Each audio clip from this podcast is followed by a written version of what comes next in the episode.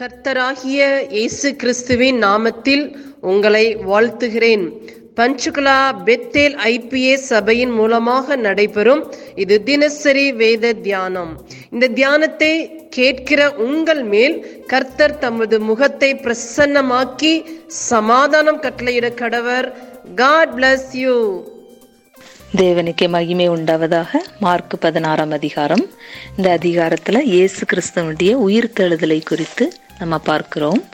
ரெண்டாவது வசனம் வாரத்தின் முதலாம் நாள் அதிகாலையிலே சூரியன் உதயமாகிற போது கல்லறையின் இடத்துக்கு வந்து. இதில் மூன்று ஸ்திரீகள் மகதிலேனா மரியாள் யாக்கோவின் தாயாகிய மரியாள் சலோமே என்பவள் மூன்று பேருமே தேவனுடைய கல்லறை இடத்துக்கு வருகிறாங்க. எதற்காக வருகிறாங்க என்றால் சுகந்த வர்க்கமிடும்படி வருகிறாங்க. அதிகாலை வேளையிலே வர்றாங்க. தேவன் மேல் உள்ள அன்பினால அதிகாலை நேரத்தில் அவங்க வருகிறாங்க. வந்து இந்த கல்லறை இடத்துக்கு வந்துட்டாங்க. மூன்றாவது வசனம் கல்லறையின் வாசலில் இருக்கிற கல்லை நமக்காக எவன் புரட்டி தள்ளுவான் என்று ஒருவரோடொருவர் சொல்லி கொண்டார்கள். அவர்கள் வந்து இங்கே வந்த அப்புறம் பேசிக்கொள்கிறாங்க ஒருவருக்கொருவர் இந்த கல்லை நமக்காக யார் புரட்டி தள்ளுவார் என்று. அப்பொழுது நாலாவது வசனம் அந்த கல் மிகவும் பெரியதாய் இருந்தது. அவர்கள் ஏறிட்டு பார்க்கிற போது அது தள்ளப்பட்டிருக்க கண்டார்கள். இதிலிருந்து நாம் என்ன அறிந்து கொள்கிறோம் என்றால் நம்ம நம்முடைய வாழ்க்கையிலும் கல் மாதிரி பெரிதான பிரச்சனைகளோ இல்லை நம்மளால் முடியாத ஏதோ ஒரு காரியமாக இருந்தால் நாம் நம்ம தேவனை நோக்கி பார்க்கணும் ஏறிட்டு பார்க்கும்போது தான் ஏனென்றால் அது ஏற்கனவே தள்ளப்பட்டிருக்கிறது. தேவன் நமக்காக ஏற்கனவே எல்லாவற்றையும் செய்து முடித்து விட்டார் நமக்காக வெற்றி சிறந்தவர்.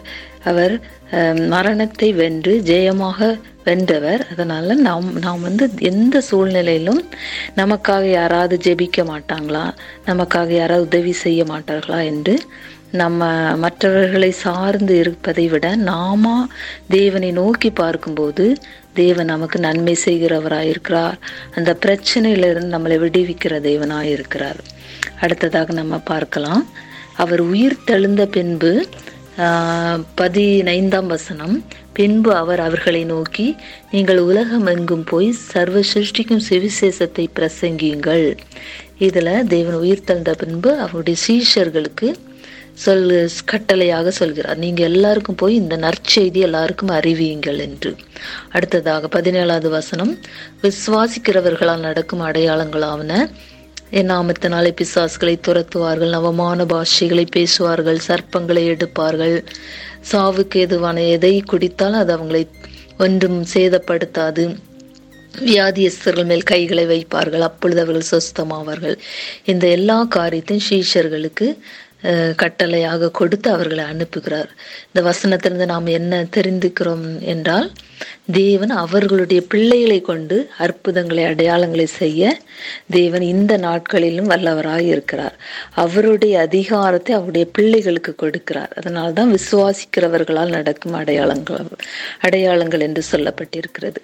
இந்த வசனத்தின்படியாக நாமும் தேவனுக்காக பிரகாசிப்போம்.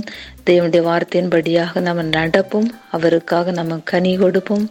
சாட்சியாக வாழ்வோம். தேவன் தாமே இந்த வசனத்தின்படியாக நம்மளை ஆசீர்வதிப்பாராக. ஆமேன். இயேசுவின் நாமத்தினாலே இந்த வசனத்தை கேட்கிற ஒவ்வொருவரையும் நீர் ஆசீர்வதிப்பீராக.